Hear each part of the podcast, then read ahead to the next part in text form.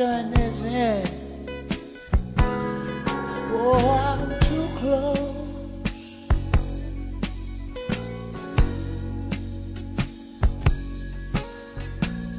To shaking hands with all my, my, my, my, my, my friends. You know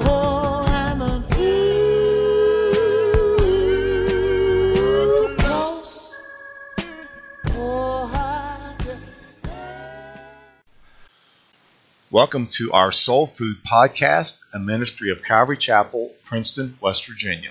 we should pray, and I'm going to just jump into it since we're 11:06. Uh, Father, we just lift you up as we get started. We thank you that you are King of the universe, that you've called us and prepared us for good works. We pray that we would be faithful to do what you've called us to, that we would be uh, obedient, and that we would be trusting you in all that we undertake. And we just lift you up as we get started in Jesus' name. Amen. All right. Well, last uh, few weeks I've been with you. We started on the Psalms. Uh, we're on to chapter 4. Um, I'll give you a quick review. Uh, the Psalms, uh, the first chapter, uh, David contrasts the blessed with the wicked. And he compares the two um, and says, you know, you'll be plant like planted tree next to streams of water, uh, but the wicked are not so. Um, in chapter two, it's a prophetic psalm about the coming of Messiah, and we talked about that a couple months back. Uh, and then the last time I was with you, we did Psalm 3, which is the morning psalm. And it reminds us of prayer in the morning, waking up. And we talked about how David uh, was running from Absalom. And in the midst of that, he was able to go to sleep and recognize in the morning that God had sustained him despite any assistance keeping him alive. You know, everybody's out to kill him, and yet God sustained him. And so he trusted in God. Well, chapter 4 is the evening psalm.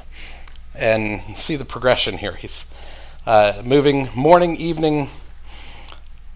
David later on will say, in the morning, in the evening, seven times a day I'll worship you.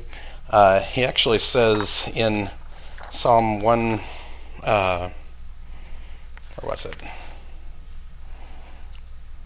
Psalm 119.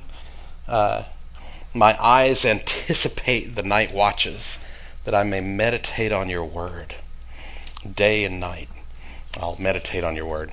And so there's a pattern here of our attitude throughout the, our lives. That as we start our day, we should focus on Christ. As we finish our day, we should focus on God because He is present in all of it. Let's just get into chapter 1. For the choir director on stringed instruments, a psalm of David. Answer me when I call, O God of my righteousness. You have relieved me in my distress. Be gracious to me and hear my prayer.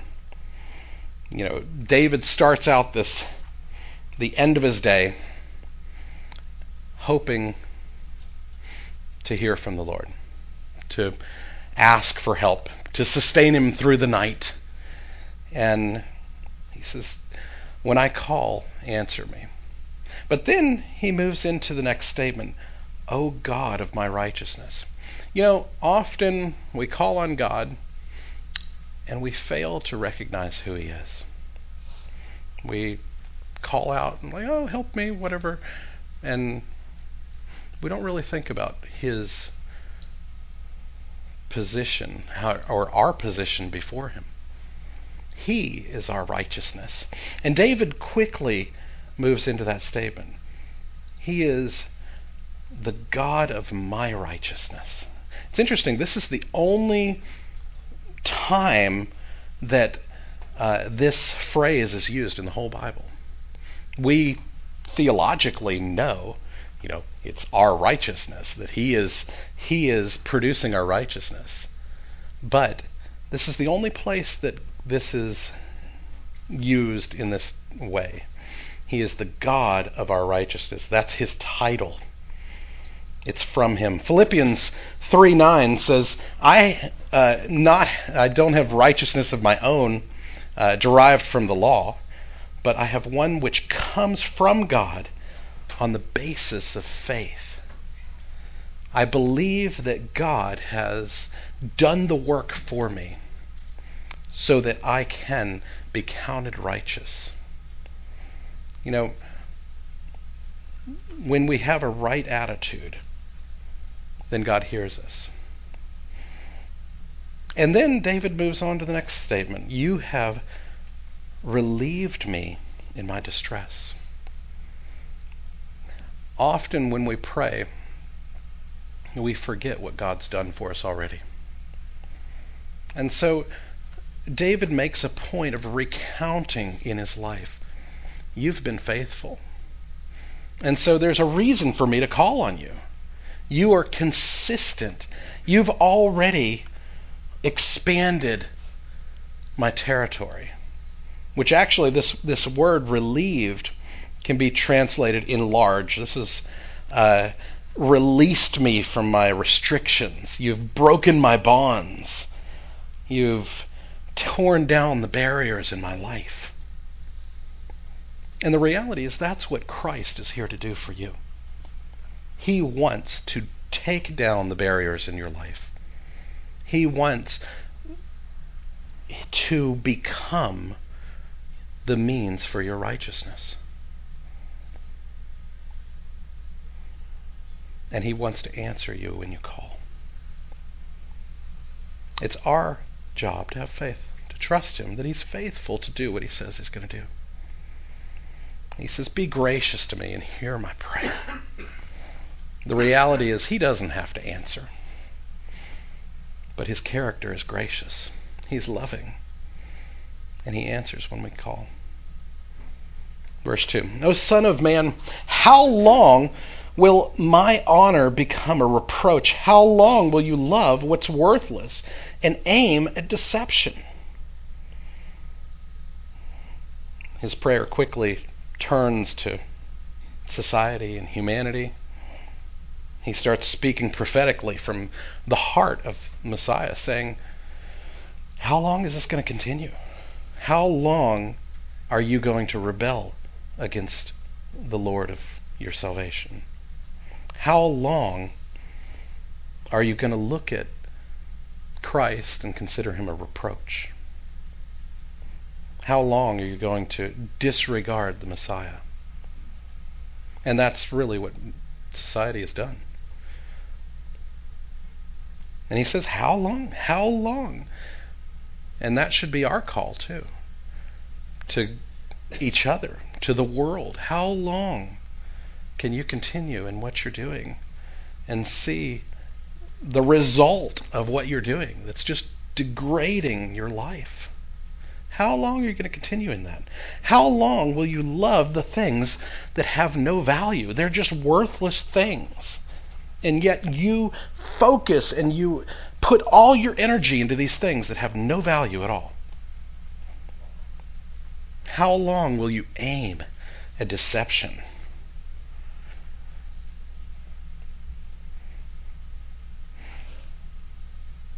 David's heart is the heart of the Messiah.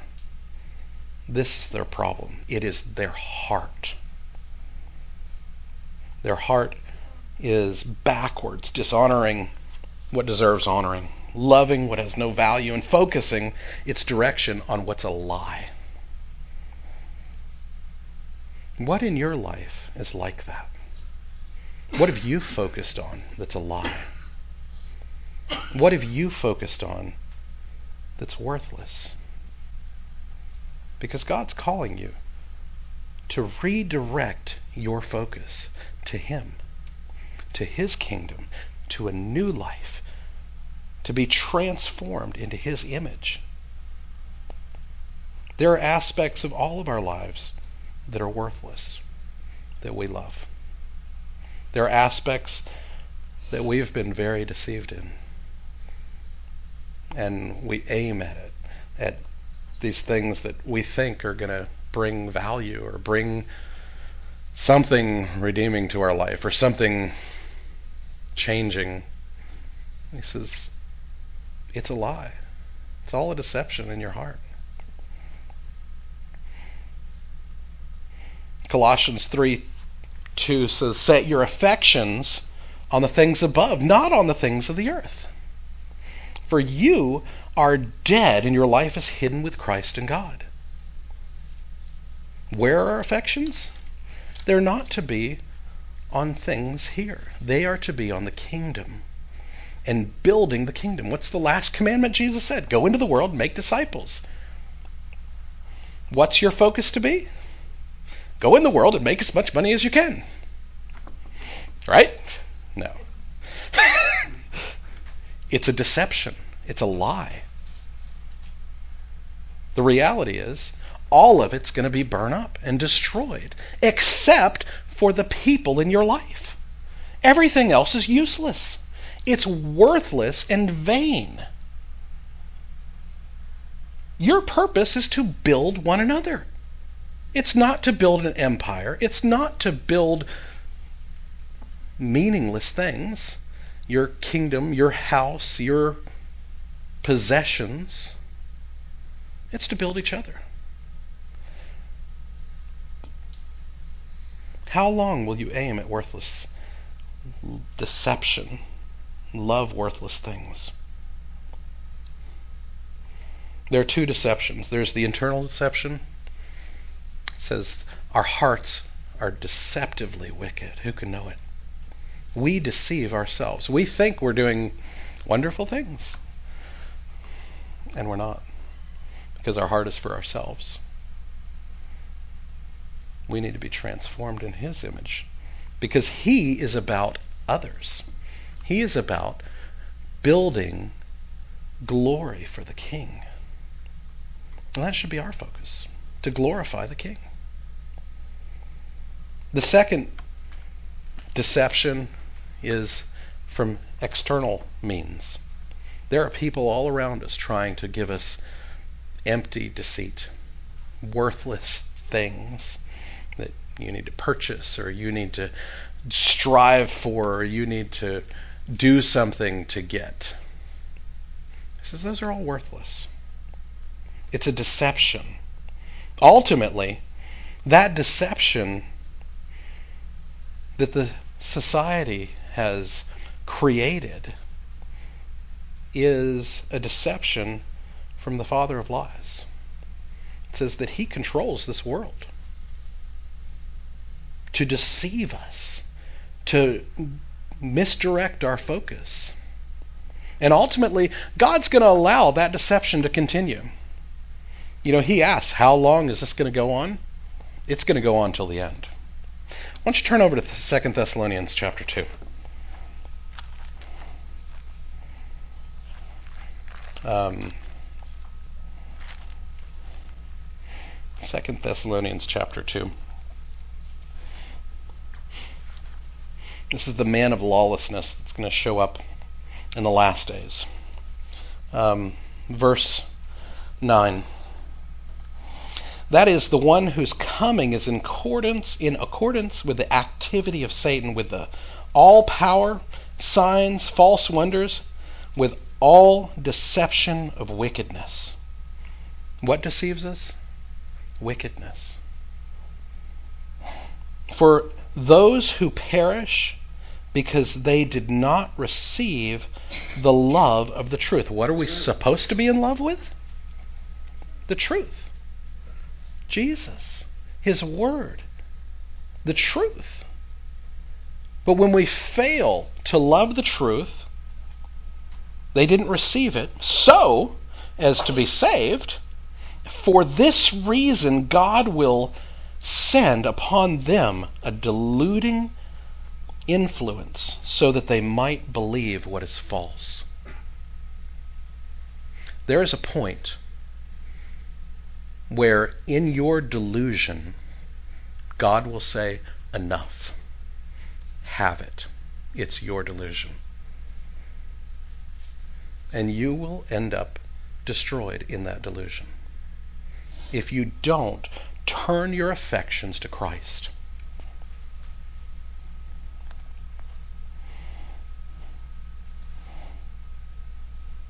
So that they might believe what is false, in order that they all may be judged who did not believe the truth, but took pleasure in wickedness.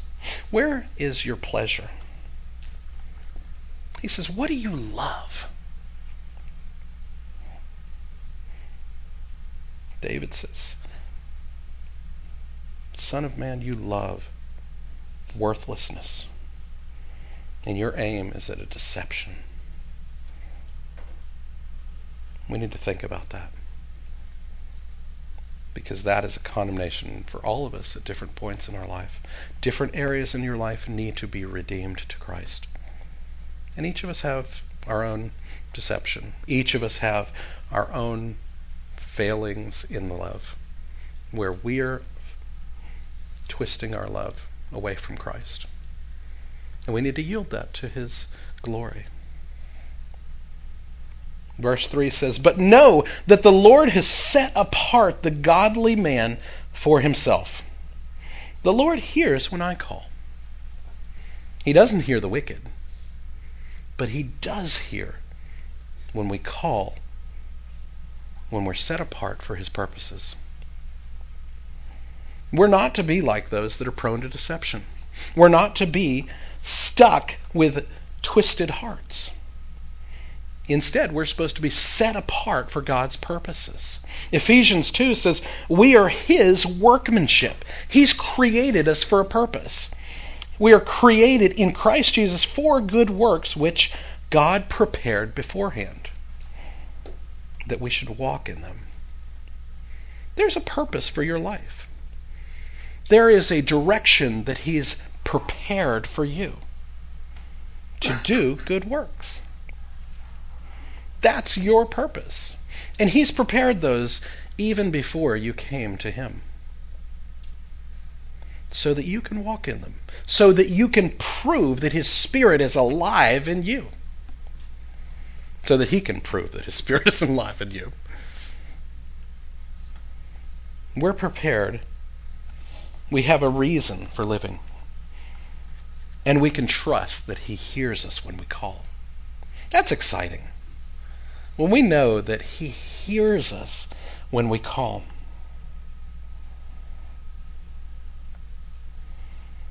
You notice here David is moving from this insecurity. Oh Lord, please hear me, to the Lord does hear. Because he recognizes his position before him. He recognizes that God is gracious, that he is the means to redemption. And he's confident in the Lord. Verse 4, going back to the world. Tremble, but don't sin. Meditate on your heart in your heart upon your bed and be silent. It's interesting this word tremble can be taken a few different ways. There's one sense in that we tremble at the word of the Lord, at, at the glory of God. We're in awe of Him. There's another sense that we're to be agitated. We're to be disquieted or enraged because there is evil all around us. There is a world of destruction trying to get into your mind and get into your heart and screw up your focus and deceive you and take you to where you don't want to be. Or maybe you do want to be there because you love evil.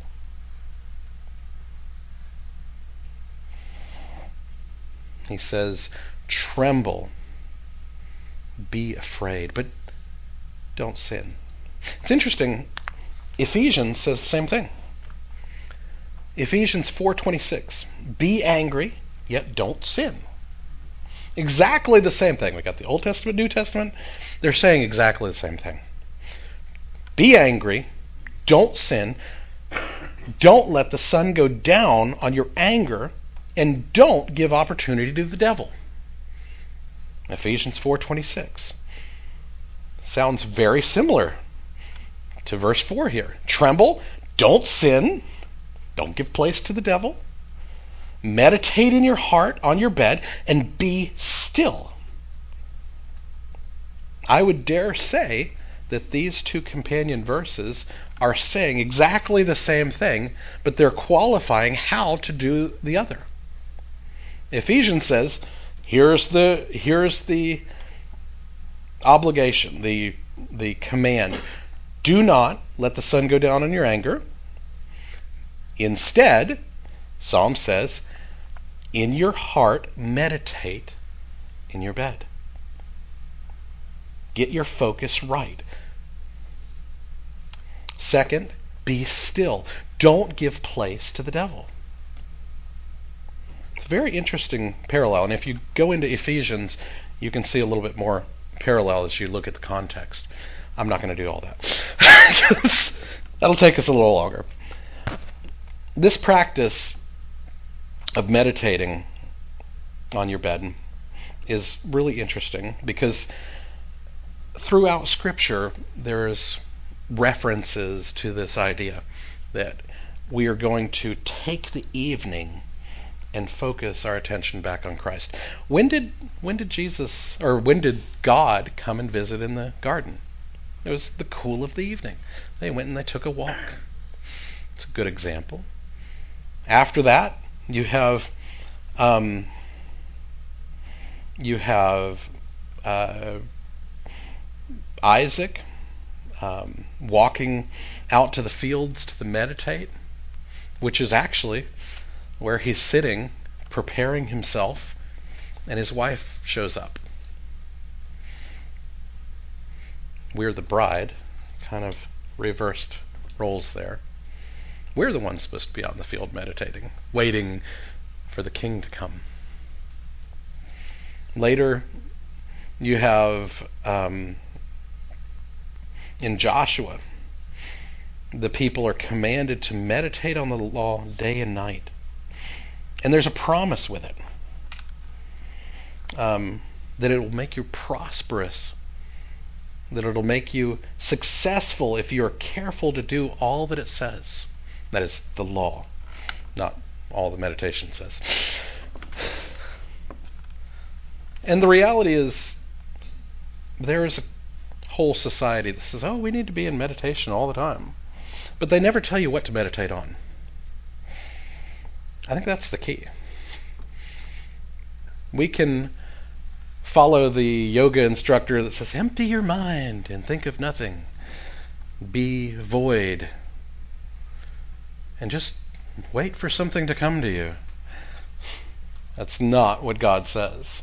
He never tells you to empty your mind and receive whatever comes to you.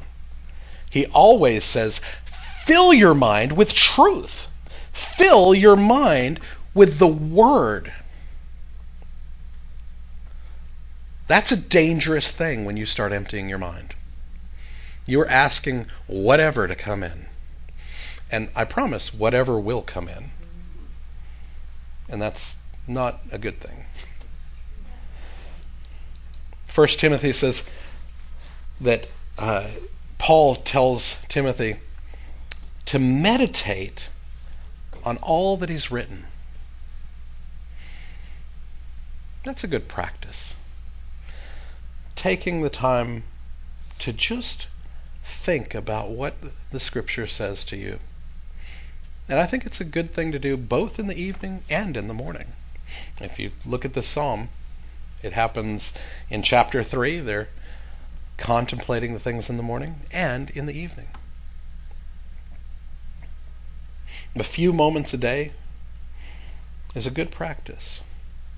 Psalm 63 6 says, I meditate on you in the night watches. He implies he does it all night sometimes. Just sits and takes that whole night. It's interesting, Jesus goes off into the mountain in the evening and he meditates and he comes into the presence of God and prays. And then he kind of wanders down the mountain and and walks across the water and scares all the guys.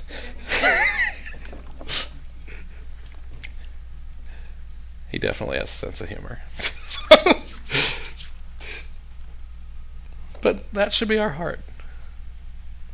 To just take the time before we go to bed. Meditate on the Lord. Focus.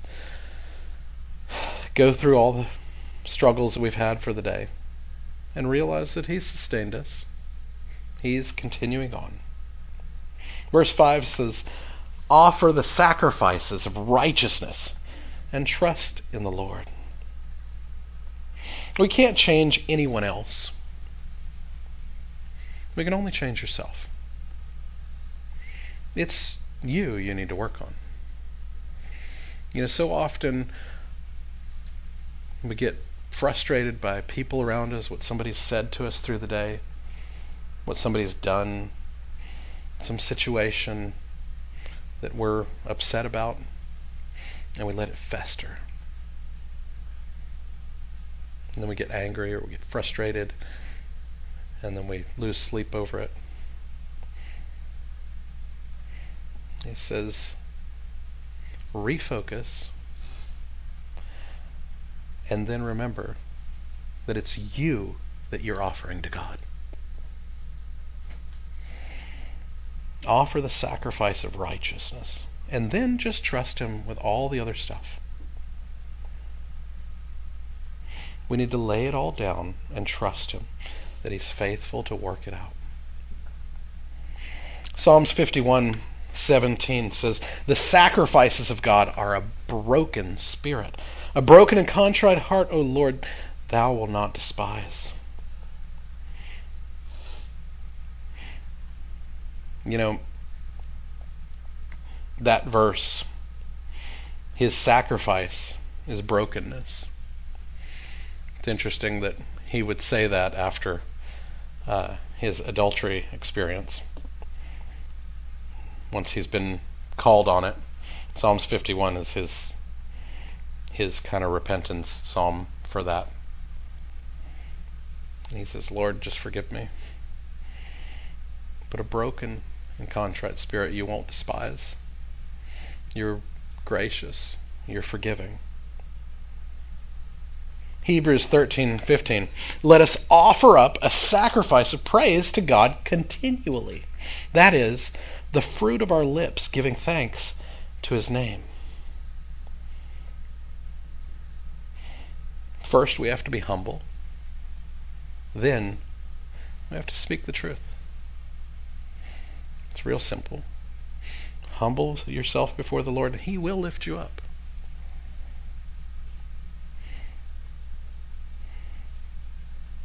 Romans 12:1 Present your bodies as a living sacrifice, holy and acceptable to God, which is your spiritual act of worship, act of service, depending on which translation you're reading.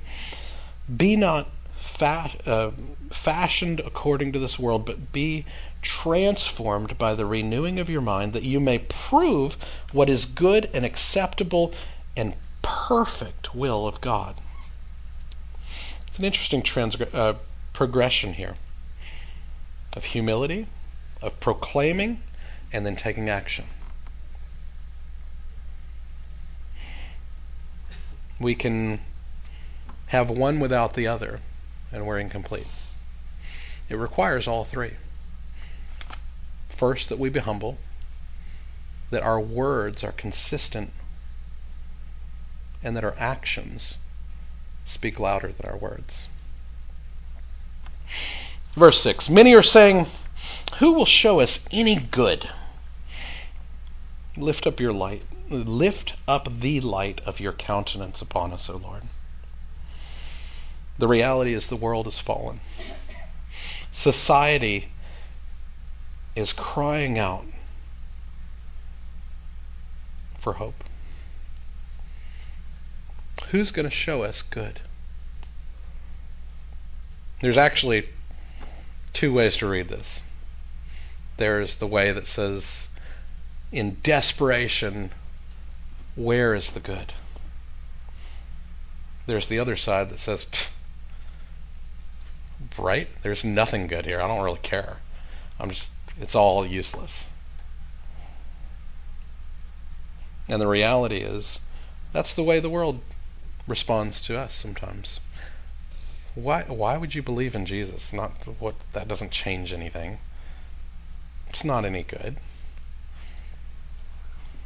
What was verse one? He um or verse two. You my honor has become a reproach. That's the way the world feels. It says, who's going to show us any good? The reality is, that's what Christ did. He showed us love. He showed us good in the midst of the evil. And he recalls Numbers 6. Why don't we turn over to Numbers real quick? Um, Numbers chapter 6. Genesis, Exodus, Leviticus, Numbers. Chapter 6.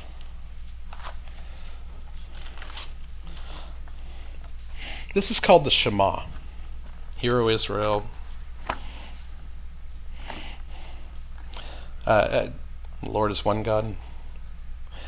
This is the section they've been given the law. It says, Then the Lord spoke to Moses, saying, We're in chapter, uh, what did I say, chapter 6, verse 22. Then the Lord spoke to Moses, saying, Speak to Aaron and to his sons, saying, Thus you shall bless the sons of Israel. You shall say to them, The Lord bless you and keep you. The Lord make his face shine upon you and be gracious to you. The Lord lift up his countenance upon you and give you peace. So they shall invoke my name on the sons of Israel, and then I will bless them. What's the response? He says, or the world says, who's going to show us any good? We are to be like Moses and Aaron, invoking the name of Christ, saying, Lord, shine your face upon them, shine your light upon them so that they can see the truth of your love, so they, they can experience the grace and mercy that you've given me. That's what David's doing here.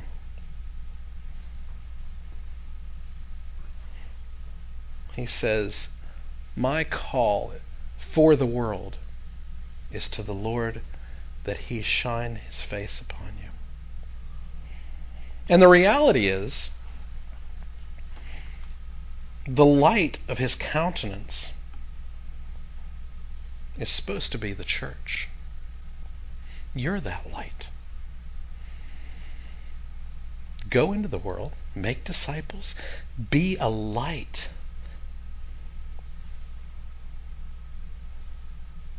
We are that hope for the world to reveal Jesus.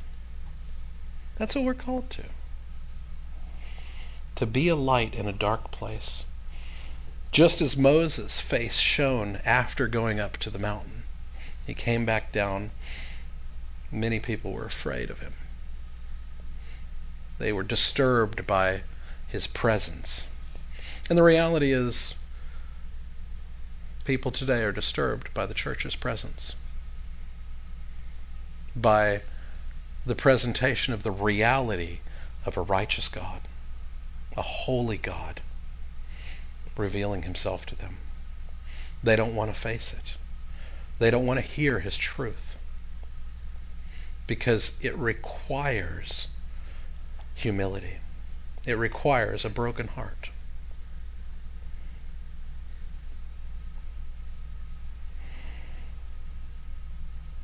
We are to be that light. Verse 7 You have put gladness in my heart, more than when their grain and new wine abound. Is that true of you? When you start seeing what God's done in your life, it should well up in you. It should bring joy. That's the Spirit doing that. As we recount, He has sustained us. He's given us hope. He's given us forgiveness. He's given us grace and mercy. Over and over.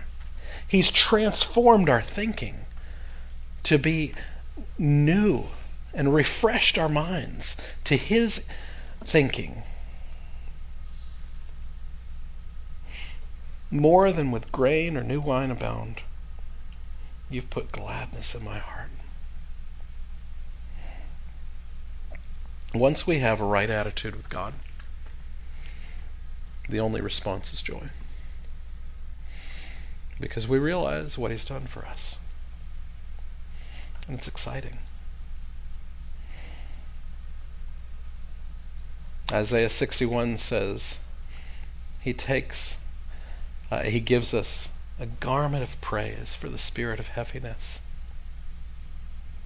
He takes those moments when you just don't know what to do, you don't know what to think, and He gives you peace. And He gives you hope.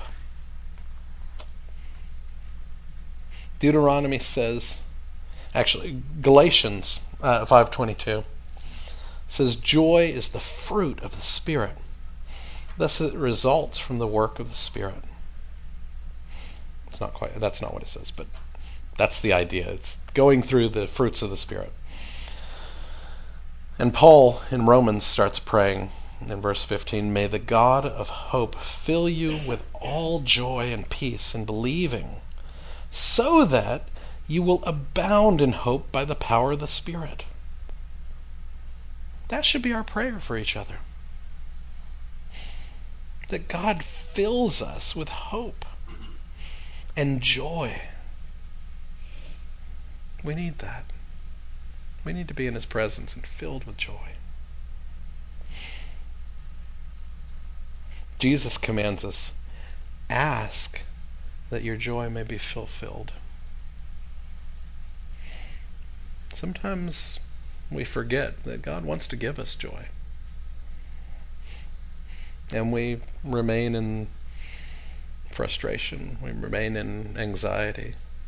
He wants us to trust Him so that we can have the fullness of joy. Deuteronomy 28:47 says, "Because you did not serve the Lord your God with joy and gladness of heart, for the abundance of all the things you have. Therefore you shall serve your enemies whom the Lord shall send against you. How are we supposed to serve the Lord? With joy and gladness. If we're not doing that, there is a condemnation. He wants us to have the best, but if we don't want the best, He's going to give us the worst.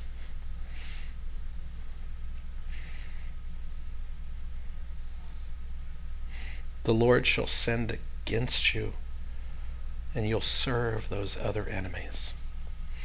Who do you want to serve? Your enemy or a God that loves you?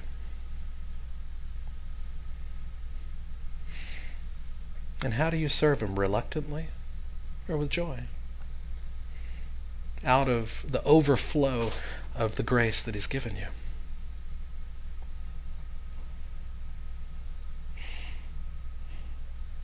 We need to be careful and meditate in our beds. Guard ourselves. He'll put gladness in your heart. Verse 8 In peace I will both lie down and sleep. For you alone, O Lord, make me to dwell in safety. It's only you. When I'm asleep, I have no protection. I have my little house. That's not going to protect me from a bomb.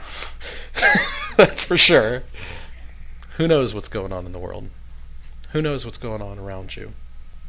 God sustains us. Psalm 37 7.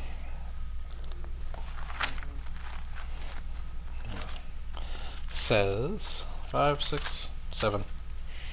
37 7. Rest in the Lord. Wait patiently for him. Fret not yourselves because of him who prospers in the way. Because of the man who carries out wicked schemes, cease from anger and forsake wrath. Fret not yourself, it leads only to evil doing. For evildoers will be cut off, but those who wait for the Lord, they will inhabit the land. Yet a little while, and the wicked man will be no more, and you will look carefully for his place, and he will not be there. But the humble will inherit the land and will delight themselves in abundant prosperity. Where is your delight? In the abundance of God? Or is your love in something that's worthless? John 14:27 says, "Peace I leave with you. My peace I give you." That's a promise. And that should bring you joy. I'll leave you with a poem by M. Cartry. How blessed was that sleep the Savior knew. In vain the storm winds blew till he awoke to others' woes and hushed the billows to repose. How beautiful is sleep, the sleep that Christians know. Ye mourners, cease your woe, while soft upon his Saviour's breast the righteous sinks to endless rest. Rest in the Lord today. Let's pray. Father, we thank you that you have given us your Spirit to fill us with peace. Help us to realize the areas that we're misguided, that we're deluded in. Lord, we want to love you. And we know that there are areas that we love that are not right. Transform our minds. Lord, don't let us be conformed to the image of this world. Renew us into your character, your image. Make us who you've called us to be. In Jesus' name, amen.